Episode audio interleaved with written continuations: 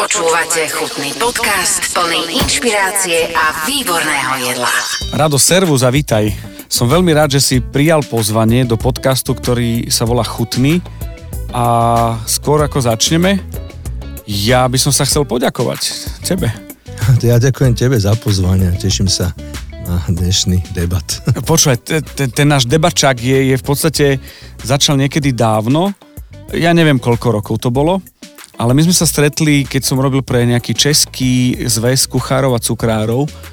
Tam si bol v porote a potom si ty robil nejaké eventy, akcie, festivaly, debatky a zrazu tam som sa nejako objavil a, a potom ešte si ma zoznámil, čo som ja trošku nemohol uh, predýchať v dobrom s Michelinovským uh, uh, týpkom.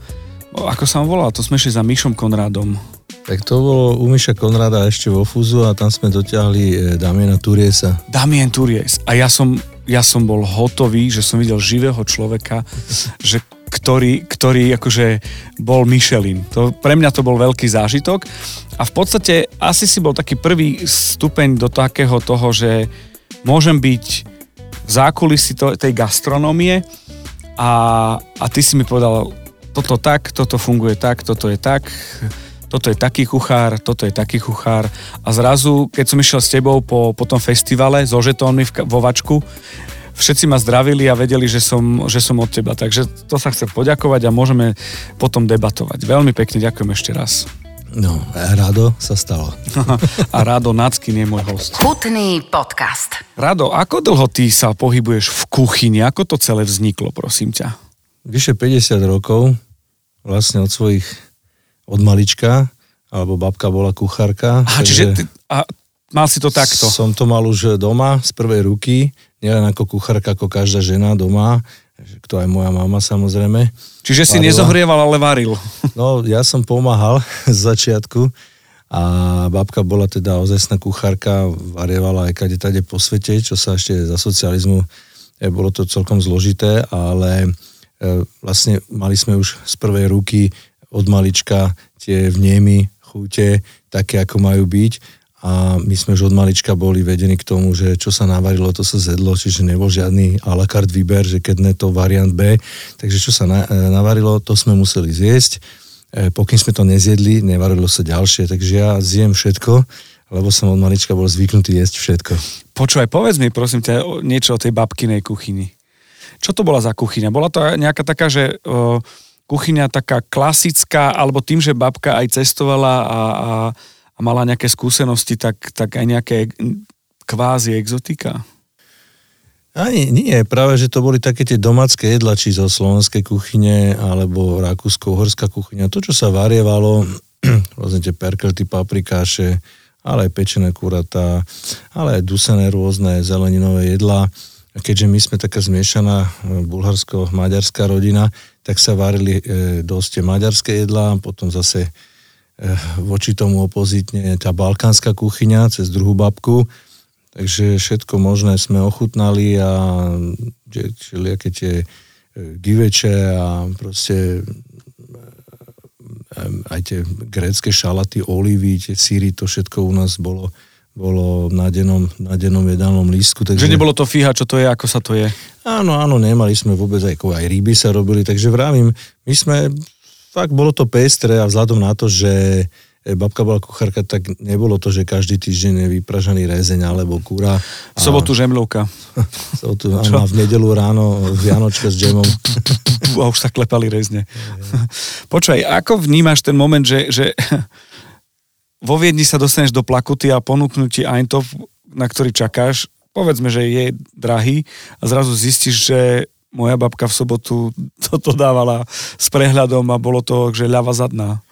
No tak to sú vlastne tie historické korene, že tá kuchyňa rakúsko-horská, tá monarchálna, bola hlavne doma tutok v tom západnom Slovensku a hlavne to hovedzie varené, ktoré, tá, teda tá polievka, ktorá pozostávala a z toho hovedzieho vareného, k tomu tie rezance, zeleninka, špíková kosť, chren a vlastne tiež som to zažil, že sme to jedli na trikrát, to boli tri chody, hej. No, takže ako oplachu tu si za to zaplatíš a e, ja si myslím, že je to tam vyšpičkované, samozrejme. Áno, ale je to už akože forma toho celého. Ale je to tá forma tej domácej kuchyne, či už e, sme granatiersky pochodne, alebo sa robili rôzne tieto perkelty, alebo gulaše, viedenská knedla, to, to, to všetko tu bolo. Áno. Ja netvrdím, že v Banskej Bystrici a v Košiciach, ale tu, v tomto regióne, západného Slovenska to tu bolo a zase južné Slovensko to bolo celé o tej maďarskej kuchyni. Tak keď si nemal papriku, tak si sa nepohol. Áno. áno Viac áno. ako sol. No a zase na severe Slovenska to bolo zase o tej zemiaky, brinza, tieto veci, na, za, na záhorí, kapusta, bravčové, no. pečené, takže je to aj slovenské národné jedlo, e, to vepšo, knedlo, zelo. Je, počkaj, ale to sa mi páči, že to je presne ten rozdiel, že ty si dáš že trojchodové jedlo v rámci jedného hrnca uh, historicky uh, cez tú rakúsko-uhorskú kuchyňu a Čína ti donesie výfon kde máš polievku a potom aj rezance, nie? To je tiež dvojchodovka. Ano. Ale to je len žart. Počuj, no a od babky potom, koľko trvalo a ako dlho, aká bola cesta k tej gastronomii, gastronomii. Nie len také, že mám bufet a varím, alebo, alebo veľa papám a som teraz uh, foodbloger a som ochutnal, ale k tej gastronomii. Tak ono to pokračovalo tak voľne. E, som sa prihlásil na hotelovú školu, vieš, no a do Piešťan, vtedy za socializmu vlastne jediná na Slovensku bola stredná hotelová škola. Pre Slovensko tu v Piešťanoch, pre Čechov bola v Marianských lázniach sa mi zdá. Takže sme tam boli e, z celého Slovenska zozbieraní. Bolo ťažké sa tam dostať. Veľmi ťažké, ja som sa dostal až na ministerské odvolanie. Nie, lebo ja, ja si pamätám, že, že vtedy bolo, že kým sa nenaplnili počty baníkov a vojakov, tak si nemohol ísť tam, kam si chcel, na to, už na strednú školu. Tak e, nomenklatúrnych tabulkách bolo, že tam môžu byť dvaja z Bratislavy, hej. No, akože nakoniec sme tam boli šiesti a otvorili o jednu triedu ďalšiu viac, lebo bol veľký záujem a, a veľa známych, čo má známych. Ale však to patrilo vtedy k tomu. Ale tá hotelová bola výborná v tom, že skutočne tam aj tí učiteľia boli par excellence majstri, ktorí, jak sa hovorí v vozovkách, obsluhovali anglickú kráľovnu a boli to rozladení ľudia i napriek tej dobe cestovaní a sme sa tam naučili strašne veľa vecí, keďže to nebola učňovka kuchár, čašník, ale hotelová, tak sme sa učili aj hotelový manažment, biznis a tak. No a tam už sa ako nalepili aj také tie, sme to troška také gurmansko-manažerské tie veci, mm-hmm. nielen takéto klasické varenie. A preto aj ten vzťah tej kuchyni ja mám taký veľký, i napriek tomu, že som po skončení teda školy viac menej robil čašníka v obsluhe, hej, uh-huh. že e, my tí kuchári boli stále blízki, aj keď stále prebieha celosvetová, e, nultá celosvetová vojna, lebo tá bežala ešte pred tou prvou, a to je vojna medzi čašníkmi a kuchármi v rámci jedného strediska. A, a ty si bol ten špión u čašníkov, ktorý vedel, ako to je v kuchyni. A, áno, ja som bol spojka, už vtedy spojka je ma to bavilo, ale ale nastúpil som v Devine, vtedy to za socializmu bol ikonický hotel s ikonickou reštauráciou a skutočne tam len tá špička sa dostala, tak na porovnanie v nejakom 88. 89. keď sa tu udiali tie zmeny a došla k nám vládna delegácia, tak zastupca ministerstva vedel jeden jazyk, bola Slovenčina a Čašník vedel 4 svetové, hej, čiže keď sme sa každého člena medzinárodnej delegácie spýtali v inom jazyku, tak si hovorili, tí, tí, že toto je zvláštna krajina, že tu je Čašník viac rečí ako minister, ale taká bola doba, my sme sa na tom zabávali. A boli to také zlaté časy v zmysle, že všetko bolo také fajn, také nové, sa otvorili svetu. A, a potom aj tá gastronomia, vieš, sa otvorila svetu, keďže my sme v tej francúzskej reštaurácii hotela Devin podávali taký fine dining eh, v štýle obsluhy francúzskej, preto sa volala francúzska, nie preto, že by sme tam varili francúzske jedlá, ale bol to taký fine dining, jedna z prvých reštaurácií vlastne na Slovensku, ktorá ponúkala fine dining a my sme tam tranžirovali pred hosťom kurata, flambovali, predkladali, predkladali jedla s predkladacím príborom, eh, filetovali sme ryby, takže to všetko sa dialo pred tým hosťom, čo už dnes je dávno zabudnuté, je to pase, takýto systém obsluhy je skutočne len niekde vo svete v tých top, špičkových top. Mm-hmm. top, top reštauráciách, pretože je to za prvé náročné na obsluhu a za druhé už je tá gastronomia, aj, tá, aj to formovanie toho jedla na tanieri je úplne iné, pretože už teraz ťa chcú ohúriť tým, jak je to naskladané na tom tanieri. Už, už je tam ten, design. ten kuchár to tam uloží, ten svoj signature hej, tam nechá a nespolieha sa na úvodzovkách nejakého čašníka, ktorý to tam z misí ako na uklada, takže ale vtedy to bol hochklas.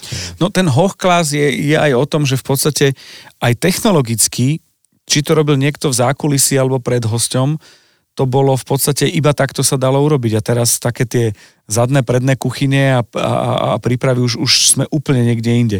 Prosím ťa, čo ťa baví z tej starej a čo ťa baví z tej novej kuchyne? Keď to môžeš takto porovnať, lebo môžeš. No, tak eh, tá stará tradičná kuchyňa, to je, ja by som povedal, že to je také naše kultúrne dedictvo a ja sa stále k tomu rád vraciam, aj si to doma varím, aj to mám rád, všetky to perkelty a ja neviem, takéto granatierský pochod, jak som hovoril. Hej, a máš, teraz, e, máš nejaký špeciálny, že je iné, ako je poznám ja? Nie, to akože... No, len akože máš ho rád a máš k tomu akože... Tak, jak sme ho jedli možno v tých babičky. školských e, jedálniach, samozrejme troška lepšie uvarený, ano. ale ten recept je stále rovnaký, žiadne, žiadne, žiadne vymýšľaniny. Proste funguje to, pretože keď to niekto vymyslel pred 200 rokmi a 100 rokov, to je, je to dobré a netreba tam nič e, vymýšľať. A toto mám rád, tomu sa vraciam, ale samozrejme z hľadiska tej modernej e, gastronomie rád vyskúšam všetko nové a myslím si, že to je, to je jak veda, e, že stále ti prináša niečo nové, stále sa niečo vynájde nové a ty buď to budeš používať vo veľkom a sa s tým stotožníš, s tými nejakými aplikáciami a vychytávkami, a dostane sa to do bežného života, no alebo to proste niekde ostane zapadnuté. Takže aj tieto rôzne kuchyne a kombinácie chutí, tak e, rád to preskúšam. E, tí moderní kuchári radi spájajú azijské chute s francúzskými, španielské so slovenskými a je to také zaujímavé. Ale niekedy to vyjde, niekedy to nevyjde. V, v, takom, v takom globale e, mám rád tú stredomorskú kuchyňu, je mi to veľmi blízke a e, veľmi blízka mi je samozrejme aj e, azijská kuchyňa v tých dvoch, nazvime to v takých dvoch lokalitách, ako je v podstate od Tajska ďalej, uh-huh. samozrejme aj keď Čína má inú, aj, aj Indonézia, takisto Japonska je úplne iná, ale všeobecne takáto Ázia.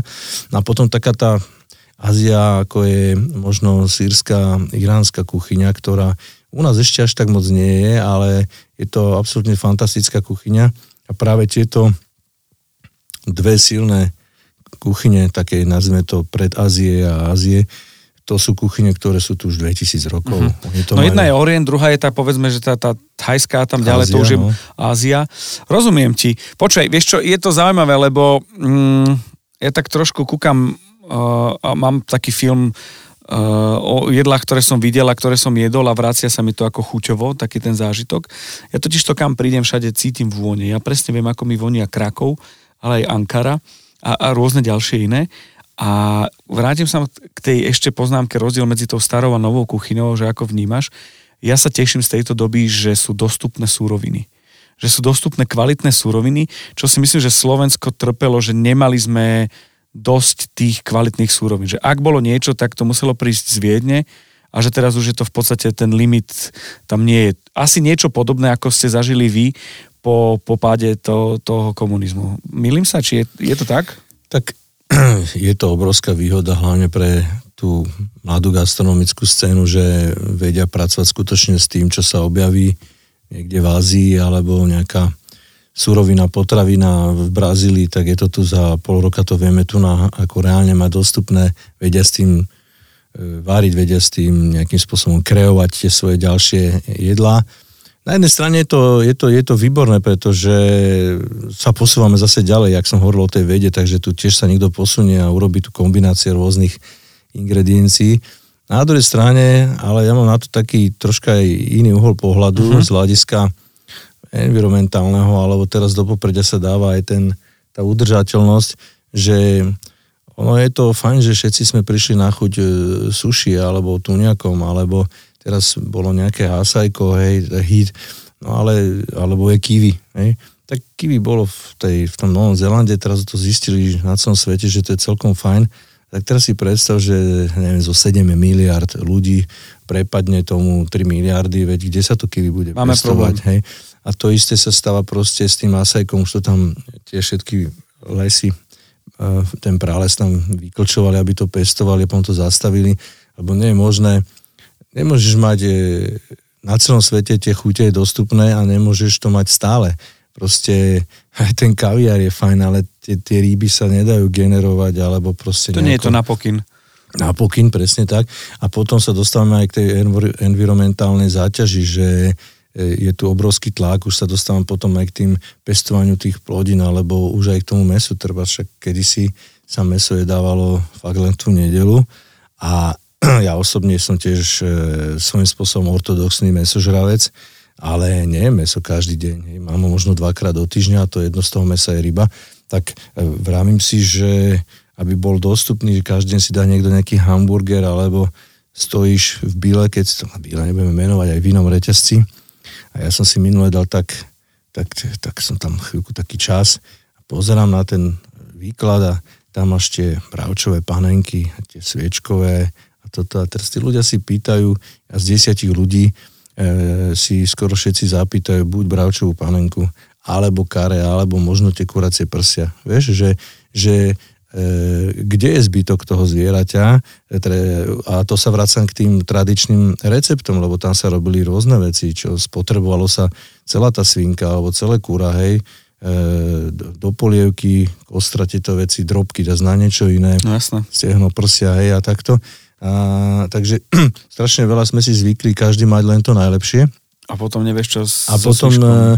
e, chýbajú, chýbajú e, nám aj v tej modernej kuchyni tie recepty, aby si využil celé to zviera. Viete, ja som tak rátal, že presne, že, že bolo tam asi 25 tých bravčových sviečkových, hej, v tom jednom, v tej vitrine, ten reťazec má 100 predaní na Slovensku, si to zrátaj, krát každý deň, tak si hovorím, taký obláčik nad hlavou, že to je len e, s prepačením zožerieme 10 tisíc svín len my tu na Slovensku a kde ich chovajú? Že ti to nevychádza teda. Ne, áno, nevychádza, kde ich chovajú, No, no. v ktorej skúmavke. Takže a ja si myslím, že svetový trend bude späť k tomu, že áno, budeme prístupní všetkým ingredienciám z celého sveta, ale bude to už e, určené len ľuďom, ktorí si tu budú môcť dovoliť aj zmyslom mesa, lebo ja očakám, že do 5 rokov zdražie neskutočne meso. Že to pôjde ako benzín a elektro, elektro a benzínové auta. Áno, aby si to ľudia proste e,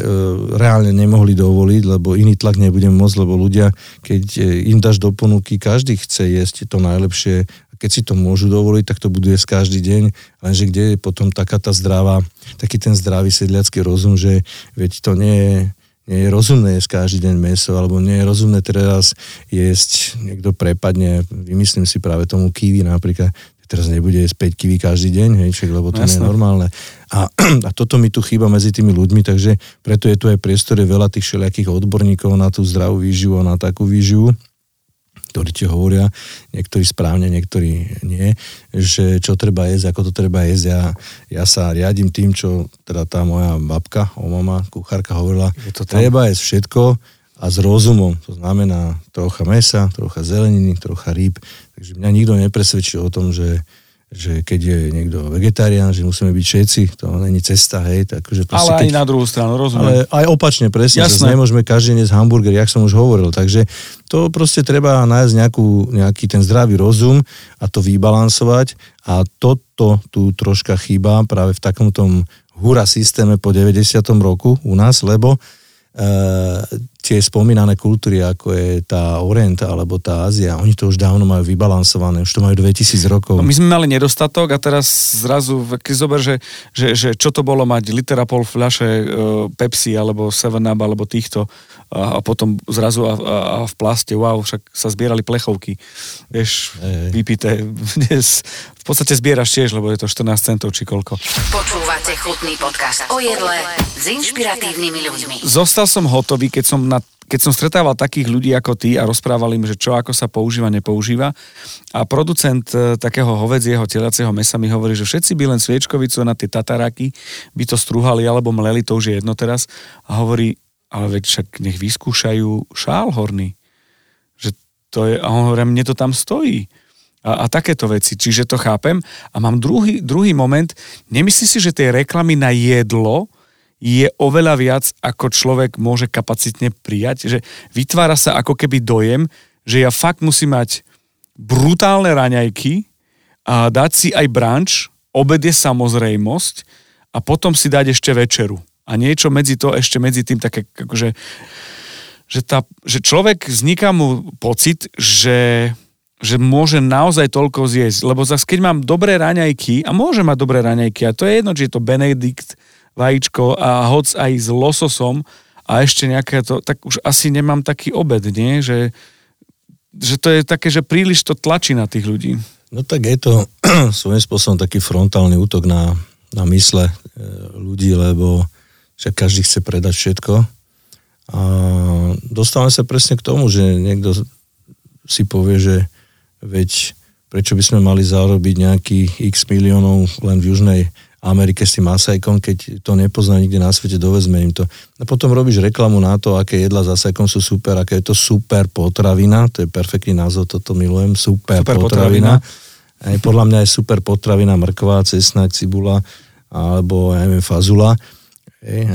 Prečo by som mal ísť nejaké, neviem čo, čo som v živote nevidel a rastie to len v Himalajach. Však keď tu budeme všetci, tak z Himalají bude jedno veľké polnohospodárske družstvo. Takže, ja, Himalája. Áno, takže to, to, je, to je presne to, že e, kedy bude dosť, vieš. A ja si myslím, že spejeme k tomu, že tá bublina musí prasknúť za chvíľu. Nemôžeme sa mať nemyslím to zlom, ale nemôžeme sa mať všetci dobre a všetci má to najlepšie. Proste musí tu byť nejaká striednosť a skutočne využívajme tie potraviny, ktoré sú tu v týchto našich klimatických podmienkach ideálne. Veď napríklad taká strukovina, keď už hovoríme o tej fazule, ja chodím do tých aj lepších reštaurácií, lebo je to súčasť e, mojej práce. No a akože šošovicu a fazulu, tak to som dlho nikde nevidel. A som sa rozprával s tými šéf-kuchármi a proste oni by to dali, ale že ľudia to nechcú jesť, boja sa. Hovoril si o tých autoritách, že v tom oriente si vybalansovali. Kto má byť tá, tá autorita, kto to má byť? Sú to šéf-kuchári? Sú to foodblogery? Sú to... Kto, kto to je? je, je teraz je to dramaturg, ktorý pozve niekoho, ja neviem, do Telerána napríklad, alebo ja na debatu do, do podcastu Chutný? Ešte už Escofier povedal, že kvalita stravovania ľudí alebo takého, také konzumácie jedál, aby som to dal, tá, tá gastronomia alebo úroveň gastronomie je zrkadlom úrovne ako národa, aj toho jeho ako keby aj kultúrneho nejakého žitia. Uh-huh. A ja si myslím, že to sa šíri e, práve v tých rodinách, čo tu teraz nie je moc trendy, ro, rodina, nejak sa to, neviem prečo, vytráca. Tak, vytráca. Rodič číslo 1, rodič číslo 2 už nie je otec za Mama, a tie práve mami doma varili, hej, a od svojej mamy dostávala od omami, tie recepty, od, babky, od no, omami, a to sa akože dedili tie tradičné. A to je to šírenie tej kultúry národa, čiže e, to bola taká, takéto šírenie tej, tej tradície. A potom sú tu takí tí, tí, tí trendsetéri, ako by som povedal, takí, a to boli práve to úloha tých šéf-kuchárov, že vždy to niekde posunú, hej, aby sme vlastne mali aj my ako keby modernizáciu našich tradičných receptov, lebo Stačí aktualizácia. Áno, áno, že proste posunú to ďalej v zmysle, že urobí nejaký iný technologický postup alebo prída nejakú inú bylinku alebo ingredienciu a práve tí šéf-kuchári sú nositeľmi toho novum, oni by mali robiť tie trendy a, a za to by mali byť e, zodpovední, veď to je jeho úlohou ale zároveň aj velebený, hej? Takže preto aj tie myšelinské hviezdy a, a iné BDK, čo sú, tak to sú vlastne umelci, tí kuchári. To sú není bežný kuchár, čo navarí jedlo, ale ich úlohou je v tej reštaurácii, preto dostávajú tie hviezdy 1, 2 až 3, že proste posunul e, napríklad tie jedla z regiónu na e, vyšší, vyšší level, lebo je to ináč upravené, je to menej kalorické, alebo používa len ingrediencie z regiónu a toto sú tie trendy, za ktoré by šéf-kuchári, za nimi by mali stať šéf-kuchári. Teraz som o tom aj, aj písal, že vlastne môže byť jedna reštaurácia najlepšia na svete, ako na Margo týchto rebríčkov všetkých, že taká reštaurácia číslo jedna na svete a taká. A tam som sa zamýšľal nad tým, že čo je úlohou vlastne týchto bedekrov, ktoré im udelujú tie hviezdičky a určujú rankingy, tak v podstate s, kolegom, s kolegami, ktorí píšu v gastronomii a sú neaktívni, že vlastne úlohou týchto rebríčkov je zviditeľňovať ľudí, ktorí v určitom regióne e, povznesli sú vizionári. sú vizionári a povznesli tradičné jedlá a suroviny do takej e, výšiny, že dali dohromady perfektného chovateľa, oviec a pestovateľa alebo producenta sírov a tam je nejaký bylinkár, tam niekto robí e, domáci včelí med, lebo taký. A oni to tak sklbili a tým pádom vyzdvihli aj ten región, vieš, a ona v podstate je to o tom, sme tu mali tú Annu Roš, však ona je tam pánu Bohu za oknami, tam na rohu Slovenska, kde skoro nikto nechodí a má dva, má dva Micheliny a celý svet sa tam chce ísť pozrieť, čiže my toto vieme spraviť aj v nejakom, nehovorím, že v Dolnom Kubine alebo niekde v našom regióne, len tam sa musí nájsť tá osobnosť šéf kuchára, ktorý si povie, že ja to i napriek všetkému, lebo u nás je to ešte dvakrát zložitejšie ako inde vo svete, napriek všetkému ja to tu budem robiť a budem čakať, až ma objavia, lebo ani Anna Roš to nerobila preto, že chcela mať Michelin, ona to robila preto, že ju to bavilo, mala to ako poslanie a sklbila ten celý región, až jej pomohli Taliani, ktorí sú hneď vedľa, tých pozývali, začali odoberať tieto produkty z regiónu a tým pádom dávaš prácu tým ľuďom. Vieš, to je také veľké poslanie. A toto si u nás neuvedomujeme, že ten kuchár má obrovskú moc, takým švihnutím čarovnej paličky, on vie, vie preslaviť región. A potom ma veľmi zamrzí, keď sa dozvie, že mm, podpora gastronomia cestovného ruchu je na poslednom mieste, pretože to je to posledné a potom ideme vynakladať peniaze na rôzne iné e, reklamy potravina reťazcov a iných vecí, aby ťa presvedčili, že máš jesť niečo z nejakého, nejakej skúmavky alebo z nejakého takéhoto chovu, takže toto mi troška vadí. Začal si možno 3, 4, 5 tém ďalších, ktoré určite s tebou chcem, aj k Ane Roš sa dostaneme, videl som ju naživo, bol to pre mňa zážitok, ja som taký, taký pocitový, že som dostal zimomriavky, keď som ju videl a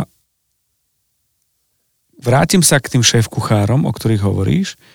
Moja úloha v tomto podcaste je tak ich spoznávať ako ľudí, aj ľudí z gastronómie, aby sa chodilo na toho šéf-kuchára, do jeho kuchyne. A, a mám taký pocit, že, že na Slovensku ten z toho marketingového hľadiska, že tí šéf-kuchári ešte nie sú self-brand, že to treba trošku rozvíjať, lebo sú buď za reštauráciou, alebo za majiteľom že ešte, že, že je má, no nie je málo, už je veľa, chvala Bohu, rastie to, že musia byť väčšie osobnosti.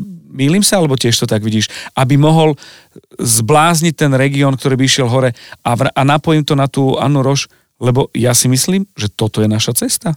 Len takto môžeme uspieť, ako, ako ona v Slovensku. Tak ono to je vlastne cesta všade vo svete, ako som hovoril, a len u nás dvakrát zložitejšia. Poviem to tak na rovinu, že sú aj u nás osobnosti týchto šéf-kuchárov. Každý by si, nie každý, ale väčšina, ak dojde z toho sveta, aj taká nabudená, videli, čo funguje, že to funguje, že si mladý kuchár 28-30 ročne otvorí vlastnú reštauráciu, za 3 roky už otvára pobočku, nejaké bistro, robí si vlastné produkty v 40 ľudovo povedané závodov, ale v zmysle, že má fungujúcu vlastnú reštauráciu podľa vlastných vízií, vári tú svoju kuchyňu, ako si správne povedal, že chodia za ním, za jeho kuchyňou tí ľudia, nechodia sa iba nájsť, nájsť sa môžu ísť hoci kde, ale k nemu chodia preto, lebo on tak varí. Takže si vyberáme podľa kuchára kuchyňu, čo u nás, jak si podotkol, je veľmi to spočítame, spočítame to na jednej ruke. A, a je to veľmi ťažké, teraz to predstavme, však žijeme na Slovensku dlho a ešte asi aj budeme dlho, tak je to tu ťažké a so všetkým možným spôsobom a už nie je dvojnásobne a niekedy aj trojnásobne. Už keď som spomenul tú nepodporu, hej, gastronomie, ale tu máš aj nepodporu e, podnikania, je, je to ťažké. Keď sa spýtaš v Taliansku, jak si môže 26-ročná šéf-kuchárka otvoriť reštauráciu a po roku dostane Michelinskú hviezdu, zrovna som ju tu mal minulý týždeň, ako prijala pozvanie na jeden taký celkom zaujímavý event, sme robili a potom si v úžase, že vedie to možné. A títo naši chalani a možno aj devčatá dojdu, majú 28-30, pocestovali za 3 roky pol sveta, majú, sú nadupaní, chceli by to robiť a tu zrazu nemáš tú možnosť, lebo ti nikto nedá e, úver na gastronomickú prevádzku, lebo, lebo preto, Hej, na všetko ostatné áno, ale na toto nie. Potom jediná cesta je, že buď sa upíšeš nejakému majiteľovi, ktorý má o jednu vizitku viac tým, že má reštauráciu, lebo má toho veľa a sa rozhodol, že aby mala čo robiť jeho, jeho pani, alebo bolo by to fajn, keby sme mali reštauráciu, nie? tak majú. Uh, oni väčšinou to myslia dobre, vieš, len myslieť niečo dobre neznamená, že to aj dobre bude Musíš fungovať. sa hlavne vyznať, no. No a musí sa tomu venovať, každý deň to si neuvedomujú. Tak potom čo kúpia kuchára dobrého, lebo však zdieľame tvoje nadšenie, tvoje vízie, nič není problém. Za pol roka je vybudovaná mega moderná kuchyňa s konceptom neviem akej kuchyne, ktorá sa tu bude robiť, fine dining, fusion európskych rozmerov a hlavnou ambíciou, keď sa bavím s tým majiteľom, keďže ich väčšinou poznám, je, že my chceme mať do roka Michelina. Tak už som vedel, že skončili, pretože Michelin na Slovensku nie je ani dlho nebude. A, a ten kuchár si povie, že však aspoň mi tu dovolia robiť moju robotu. Potom zistí, že nemáš komu variť. To je, toto možno zábolí veľa ľudí a stále vravím, že na Slovensku teda skutočne je veľmi málo ľudí, ktorým môžeš robiť fine dining. Keď v Bratislave sa nevedia uživiť tri reštaurácie fine diningové, tak fakt nemáš komu variť. Mm-hmm ja poznám aj veľa bohatých ľudí, ktorí proste hovoria, že sa tu nemajú kde nájsť. Ja hovorím, tak prečo si nechodil do tých troch reštaurácií a ich nepodporil, keďže ste nechodili títo, takýto, čo, čo môžete? do Monte Carla, do neviem kde, áno, po svete, tam som bol v trojmyšelinke, šesť myšelinke, hej, aj keď také neexistujú. A tu nejde, lebo tu sa nemá kde nájsť. Hej. Takže to je celkom také zložité. Alebo to vlastne niekto, koho nemá rád. Alebo to vlastne jeho uhlavný priateľ. hej. Čiže je to, je to presne zložité. No a dostám sa k tomu kuchárovi, ten teraz tam niekde je. A keďže sa nehal naverbovať na rok, rok aj pol, tak e, o rok aj pol ho osloví iný, iný, e, iný investor, ktorý dostal tiež tú skvostnú myšlienku, že si otvorí reštauráciu a mu povie, však poď k nám, tak dáme ti o 300 eur viac, tak jasné, idem to. Kuchári sú momentálne jak futbalisti, prestupujú každého pol roka niekam. No aj a, kerky majú viac. A, aj kerky majú viac, ale ide hlavne o to, že vlastne sa stávajú takými nie že zamestnancami, skutočne v podstate áno. Strácajú tú vizionárskú možnosť byť vizionárom, o ktorej si hovoril, áno, tak? Áno, no potom je to skupina, ktorej sa podarilo nejakým spôsobom otvoriť si nejaký podnik, ale zistia, že to reálne neutiahnu, lebo máš dobré časy, zlé časy. Zrovna posledné dva roky boli veľmi zlé časy. Čiže tí, čo to mali na vlastné, tak to položili, hej. tí, čo mali týchto mecenášov, tak sa to znova otvorilo. No a to je aj odpoveď na to, že tu podnikať v gastronomii je za prvé obrovské riziko, musíš sa tomu celý oddať a toto nie všetci chcú, pretože je ideálne, keď ti zacinkne 12. SMS-ka, výplata, robíš odtedy dovtedy, čo v gastronomii je ťažké, lebo proste robíš, keď je robota a keď sú akcie. A ty teda tým pádom vieš nejakým spôsobom mať istotu, ako ísť do rizika, že teda robíš rodinný podnik, trvá ti to 20 rokov, keby si bol niekde v Barze v Európe, tak za 20 rokov, ako som spomínal, si ľudovo povedané závodov, máš fungujúcu reštauráciu, nejaké bistro, robíš nejaké produkty pre niekoho, píšeš knihy. Založíš dynastiu. Na Slovensku po 20 rokoch vždy 1. januára sa zobudíš na 0,0, začínaš od bodu 0,0 a 20 rokov nikoho nezajíma. Znova začneš od začiatku, lebo proste keď nepríde, ja neviem, nejaká kríza, tak príde, ja neviem, COVID, keď nepríde COVID, príde Matovič a iné pohromy, hej. Čiže, ako keď si teda môžem dovoliť, lebo je to presne tak, ako to je. A tá, tá, tá podpora tu odnikaďaľ nie je. A potom si povie, že tak na čo? Ja, na Rozumiem, hej. že to berie chuť tieto, tieto veci. Obrovskú chuť. A už tí, tí starší, tí to nejak dobojujú, preto veľa starých kuchárov ostáva stále pracovať. Mladí sa divia, čo tí starí ako varia, však tí varia to, čo varili pred 20-30 rokmi No a mladí, či s výnimkám, sa to snažia ťahať, ale hovorím, nemajú až takú možnosť. Chutný podcast. Mám tam dve také odbočky. Jedna je tá Michelinská. Pýtam sa každého, aj ti poviem, že čo v rámci chutného ponúkal a hovoril. Ale uh, asi sa neustále od začiatku bavíme o zmene takej tej kultúry gastronomickej, že kedy ako by mala prísť a, a, a v podstate na každom rohu narážame na to isté, tak sa to som si teraz uvedomil, keď som to povedal nahlas. Takže sa vrátim k tej druhej poznámke. Uh, Bedeker, uh, ranking Michelin nie je a dlho nebude. To si, akože v hashtagoch som to nejako povedal. Ja sa každého šéf-kuchára pýtam, že čo, čo ako s tým uh, Michelinom. A oni hovoria, chcem byť, uh, chcel by som, ale nechcem byť otrokom toho, dobrá kuchyňa nemusí byť, ale môže a tak ďalej. Potom Jarda povie, že kým tu nie sú malé bedekre, neprídu, nepríde a nedostaneme niekoľko bodov, nepríde ani náhodou Michelin. Uh, malé bedekre neprídu, lebo podpora, uh, cestovný ruch, nikto necestuje a tak ďalej. Potom sa stretneme na, na, v žíri, čo pre mňa je asi vrchol, uh, na, na žíri, že sme v mediálnej porote Bokus Dor slovenského kola a tam sa podozvedám ďalšie veci a otvorí sa mi také veľké okno vnímania, pretože ja ti normálne závidím, že jak vy s týmto môžete všetci žiť, že o tom všetkom viete. Ja som taký, že uh, nekuchár, konzument, fanúšik a strašne rád by som pomohol tomu celému.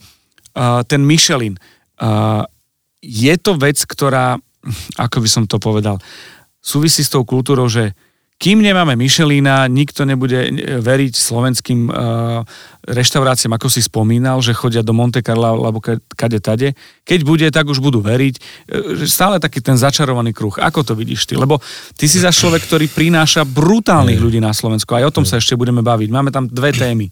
Tri okrem Subaru. Tak e, k tým bedekrom keďže vlastne ja vydávam jeden a vlastne jediný na Slovensku, gurmana na Slovensku, už 20 rokov sa vlastne snažíme inkognito hodnotiť reštaurácie a vyberať tie najlepšie. Je ich stále len 60. Akože je to neskutočne málo, je ich len 60.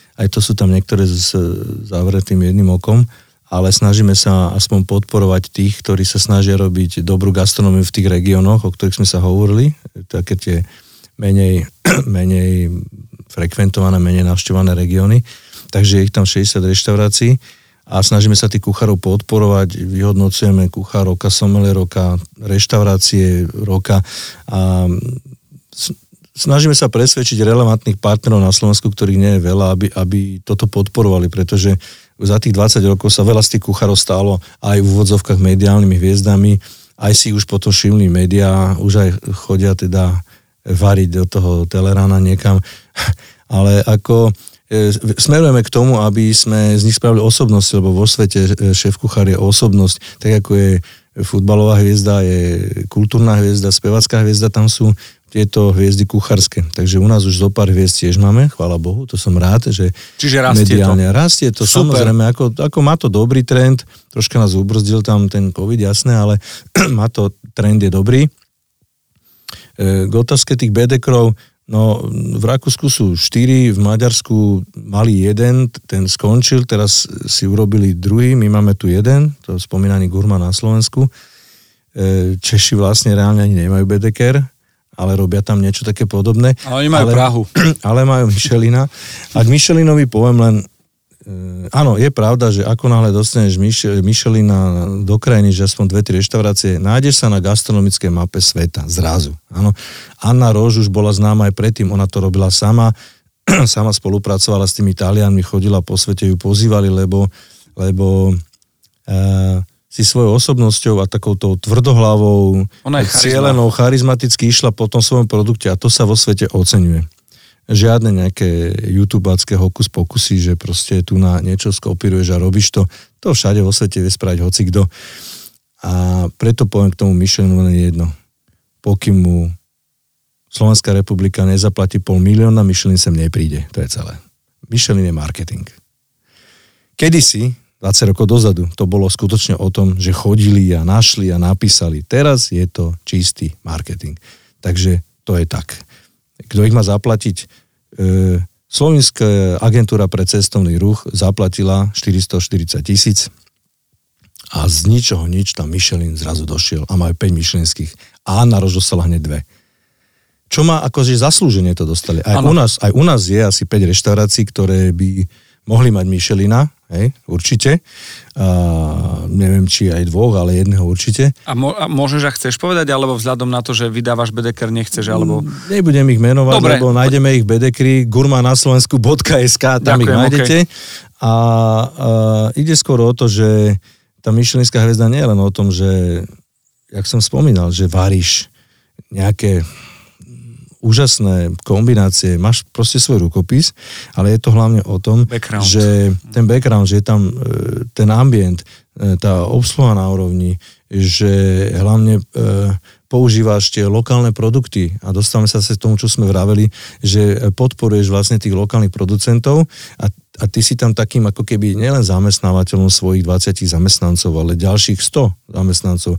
A toto v poslednej dobe, čo je chvalihodné na Micheline alebo aj na iných bedekroch, začali veľmi vnímať, možno tak 10 rokov dozadu, že toto je teraz tým hlavným kritériom. A ako samozrejme sú tie Green Micheliny a tieto ďalšie, ďalšie novatorské veci, ktoré sa snažia tlačiť na tie reštaurácie, aby robili udržateľné zero waste a tieto veci to je e, ďalšia obrovská téma, kam vlastne budú tlačiť celý gastronomický biznis, tieto Bedekre alebo aj e, rôzne médiá, ktoré sa gastronomii venujú. Aj my máme tiež online akože webovú stránku, kde sa snažíme prinašať práve takéto rozhovory aj s tými šéf kuchármi e, z celého sveta. Aj. Teraz najnovšie, čo vyšiel Gurman, e, je starý 3 týždne a, a aj ti ho potom dám, tak e, píšeme tam napríklad o oblasti, ktorá je v Taliansku, o, o, o oblasť e, okolo Bolone, hej, v Emilio Romagna.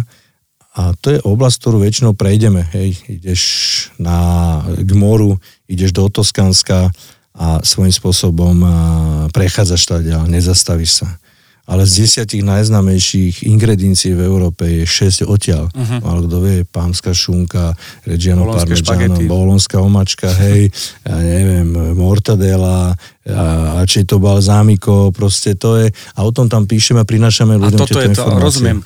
Uh, úplne som to pochopil. Ja mám uh, jednu vec, ktorú spoj, dve veci, ktorú spojím do jednej, lebo to súvisí.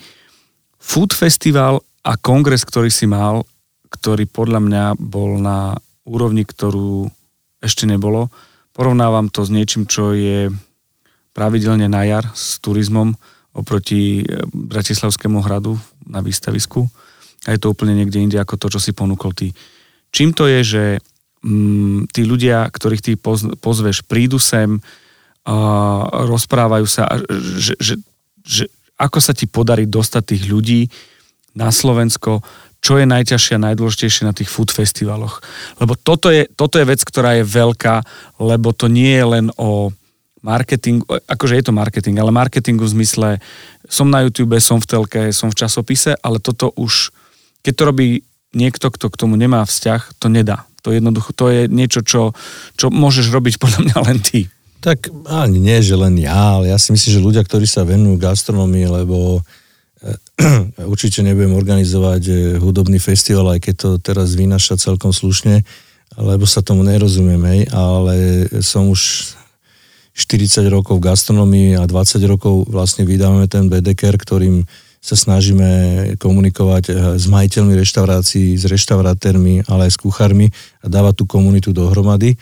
A na základe toho e, sme si povedali, že budeme robiť tie festivaly. Robili sme 11 rokov Gurman Fest, ktorý býval v Medickej záhrade a v Petržalke.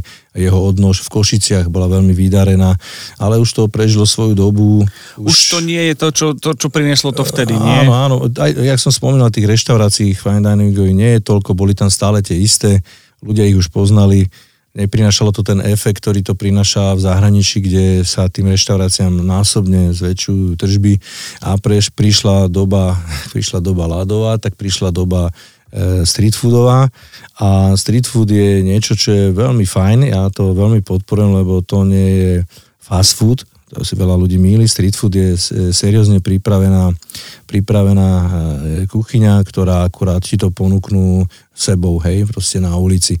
No a tieto street food festivaly sa rozrastli, ja si myslím, že za to chvíľu bude fíčať, o 5 rokov zase príde nejaká iná doba. A sa posunie ďalej. Sa to zase niekde Čo to bude, posunie. vieš? Doba home meeting, alebo čo, ja neviem, kam smerujeme, ale každopádne by som bol rád, keby sa ľudia stretávali e, na tých festivaloch aj v tých reštauráciách, lebo to je ten socializačný prvok, že jedlo spája hlavne ľudí a pri jedle sa treba stretnúť, užívať si dobrý, dobrý, dobrú náladu. Ja v podstate e, keď sa vrátim k tomu, čo si spomínal, že robíme to sympózium, tak keď sme skončili s festivalmi, tak sme si povedali, že budeme robiť odborné sympozium. Žiadnu nejakú výstavu gastronomickú, taká tu už je, ak si spomenul, ale my chceme len pre odborníkov urobiť a zase sme nevymysleli nič nové. Fusion v Madride, Gastronomika San Sebastian, uh-huh. alebo, alebo, e, alebo čo je v Miláne, tiež takáto gastronomická aktivita. Ona je určená prevažne pre kuchárov, somelierov, majiteľov reštaurácií, producentov potravín a ľudí, ktorí sa gastronomou zaoberajú, píšu o nej a takto. Tak e, v Miláne chodí neviem, za tie 3 dni, čo tam majú otvorené, tam dojde 20 tisíc ľudí. E, Fusion v Madride okolo 15 tisíc ľudí, v San Sebastiane okolo tiež 12 tisíc tak realita na Slovensku je 450 ľudí, ale to je reálna realita vzhľadom na veľkosť krajiny, vzhľadom na veľkosť gastronomickej branže. A sílu, no. A, a sílu, presne. Čiže na porovnanie v Čechách robia v Prahe podobný festival, chodí tam, a to je jednodňová sympózium, je tam 550 ľudí, z toho 200 Slovakov. Čiže sme na tom relatívne dobre, že tí ľudia prídu. Ja som veľmi rád, že prídu, lebo ja im vytváram taký jednodňový domček, alebo strechu, kde e, pozvem myšelinských šéf kuchárov, šiesti každoročne z celej Európy a e, na live cooking, kde oni prezentujú svoj štýl várenia, svoju filozofiu, aby sa títo naši kuchári inšpirovali, nie, nie kopírovali, ale inšpirovali, inšpirovali uh-huh. čo majú ako robiť, kde sú svetové trendy a ako to robiť. Samozrejme všetci títo myšelinskí kuchári e, zdôrazňujú, že treba byť sám sebou a treba používať lokálne potraviny. Takže to je už taká alfa omega. My sme radi, že nám sem začalo chodiť aj viac e, vinárov, že máme rôzne workshopy ako sprievodné programy o zdravej výžive, aj o tom, ako by mali napríklad kuchári váriť e, a prispôsobiť sa tejto dobe, dobe intolerancie. Hej. Každý je na niečo intolerantný. 15% e, ľudí reálne, 85% má to v hlave, že Pamätáš, že boli svadby, že, že kto má mašličku na stoličke, nie je meso. Teraz si predstav, koľko mašličiek tam musí byť. No, no len meso, meso je... Len ja si myslím, že presne odľahčíme to, aj vegetariánstvo nie je choroba, je to, je to, je to stav mysle alebo presvedčenia. A prečo nie, ja hovorím, však je to aj zdravé, ale do, do, idem k tomu, že, že my sa práve snažíme ich naučiť, že určite táto bezlepková skupina, laktozefraj a iné tieto intolerancie sú dosť závažné na to, aby sa tým kuchári začali zaoberať. A toto je frajerina, teraz si skočím ja, že to sympózium dáva priestor profíkom, kde ten tvoj profík, Michelin a, a tá inšpirácia je taká, že on je taký dobrý vegánsky kuchár, že vie, čo vegánovi, vie, čo s tými jednotlivými laktofraj a všetky týmito vecami, že je tak naskilovaný, že on vie, keď ty mu povieš 169, on presne vie, čo ti ponúkne a dá. A že to má byť tá inšpirácia, že nie iba tieto veci, čo je, že mega. To no, je mega. No áno, trendy sú také, proste, však vieš, čím najviac urazíš vegetariána v reštaurácii, keď mu ponúkneš šalát, hej, lebo však čo iné.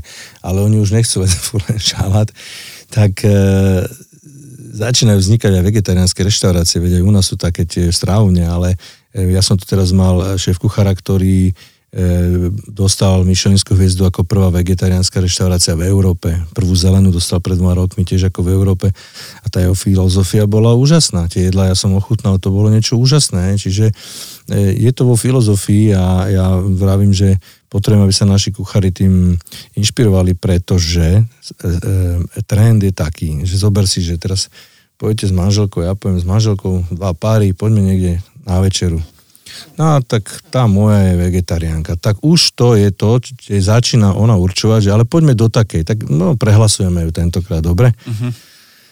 Ale e, tvoja už je be, bezlepková. Fú, a už je tu frontálny útok, že kam ísť a začínajú títo ľudia určovať, kam sa pôjde do reštaurácie. Nie, že ako je tá reštaurácia dobrá, ale čo tam majú pre teba dobre. A jak som spomínal, tiež to troška odľahčím, lebo je to pravda, možno nebudú nejakí odborníci súhlasiť, ale zo skúsenosti, lebo aj doma mám, akože reálne e, priateľka je bezlepková a laktoze, ale reálne má na to od doktora papier, e, akože, jak sa tomu hovorí, no, máš tu, vieš čo, alibi, volajme to Chorob, alibi. Chorobu má akože že chorobu, je to v poriadku ale a iní, zdravotné. A iní, 85% sú takí, ktorí majú pocit, hej, že tomu nemôže, lebo mu je z toho zle a toto.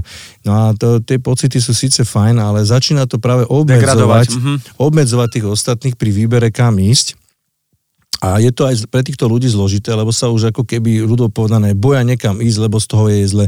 Ja nie meso, k tomu ale nemôžem mučné a nemám rada e, morské potvory, no tak fajn, to si vlastne 70% jedálneho lístka dal bokom a kam teraz ísť? A teraz zistíš, že nemáš takú reštauráciu, kam ísť. Hej, reálne. Zostáva ti kebab. ne, zostávate si variť doma a potom sa dostávame k tomu, že ako posunúť to, to, to gurmánstvo, lebo my všetky naše aktivity sa volajú pre gurmánov, je magazín pre gurmánov. Gurmán na prvom mieste. Gurmán na prvom mieste, máme školu pre gurmánov varenia, najstaršiu na Slovensku vo Svetom Jure a tam sa snažíme práve šíriť to povedomie gurmána do, e, akože medzi ľudí. A ja hovorím stále, keď len z každého kurzu, ktorý obsahuje 4 recepty, si zobere za svoj ten jeden recept a bude ho variť vo svojom okolí, tak šíri to gurmanské povedomie ďalej, lebo ďalej. ja neviem, také e, kura týka masala, alebo takú tomka polievku, alebo len obyčajný e, perkel dej, spraviť, lebo ľudí si myslí, že to vie variť. Hej poviem, ja sa k vám prihlásim, ale ja to variť viem. No zistí po kurze, že to nevarí ne. dobre, lebo máš rôzne recepty z rôznych magazínov, podľa ktorých varia.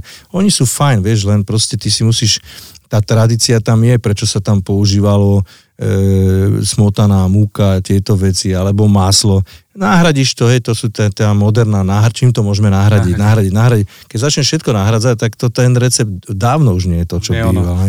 Lebo tam my, sú nejaké, no jasné. Tie ingrediencie tam musia byť a či už sol a korene, ale hlavne sol, treba e, sol, cukor a tuk, to sú šíriteľia chuti, hej. Tak keď povieš, že slané nemôžeš a tuk v žiadnom prípade tie chuti ani nemá čo akože šíriť ďalej.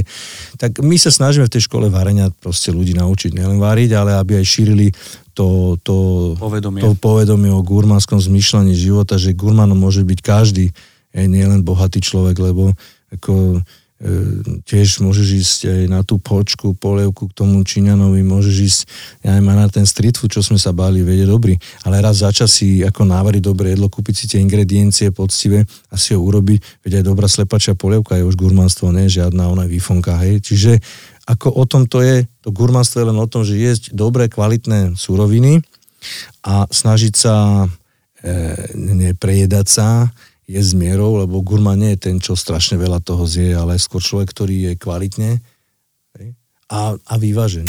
Počúvate chutný podcast. Rado, celé to sa spája k tomu a prichádza k tomu, čím si a čo reprezentuje, že to je ten gurmán a, a myslím si, že sa pohneme ďalej len vtedy, keď keď bude viac autorít a ja som veľmi rád, že som mohol stráviť čas s jednou takou autoritou zo slovenskej gastronómie a ja to, čo som mal možnosť teraz počuť a zažiť, opäť za zraz, lebo vnímam aj, aj, aj vidím, čo sa rieši, či je to uh, tá škola varenia pre gurmánov, alebo či sú to sympózium a aj to, čo sme sa rozprávali kedysi v rámci festivalov.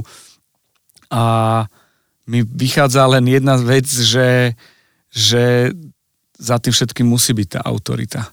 Že to tak jednoducho musí byť im, inak sa nepohneme.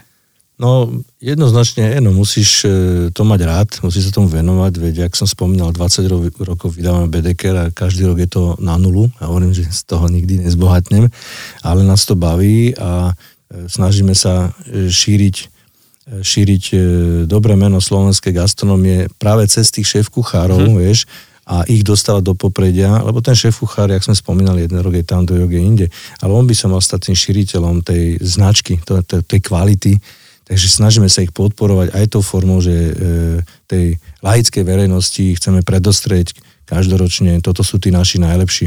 A oni by mali byť tie osobnosti, vieš, ktoré by to mali dávať ďalej, také ako sú Igor Čehy, Jaro Židek, Marian Filov, Čereňanov a veľa ďalších, nechcem pozabúdať na nich, ale to sú ľudia, ktorí už urobili pre slovenskú gastronómiu veľa a teraz sú na rade tí mladší, snažíme sa aj tých podporovať a verím, že nejaký taký ten e, rešpekt a tú úctu si nájdú, aby aj zapojili e, alebo odozdali to svoje knoho a tie e, vedomosti aj širšie verejnosti, aby zdieľali ako keby to svoje umenie, pretože sú to šikovní chlapci a devčatá teda, tak verím, že ich bude viac a viac. No aj keď gastronomia sa za posledné obdobie nestala takou populárnou, čo sa týka zamestnania, ale verím, že veľa mladých ľudí sa tam opäť vráti lebo sa nepotrebujeme toľko kuriérov, potrebujeme skôr ľudí, čo nám dobre navaria.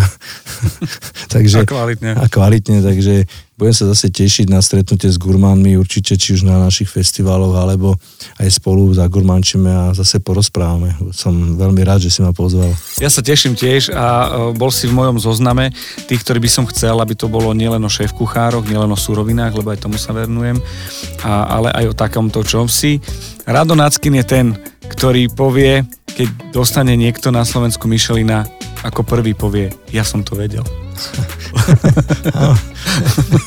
Máš pravdu, no možno to tak bude, hej, takže verím, že e, to nemusí byť len o tom Michelinovi, budeme strašne radi, ale e, Rado Náckin už vie povedať, ktorí 16 majú zlaté vidličky na Slovensku. A to je taký malý slovenský Michelin, ten gurma na Slovensku.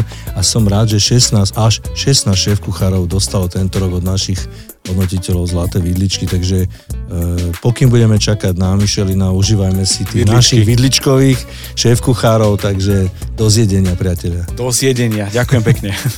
Chutný podcast vám prináša Milan Zimnikoval v spolupráci s Aktuality SK a Dobrú chuť SK.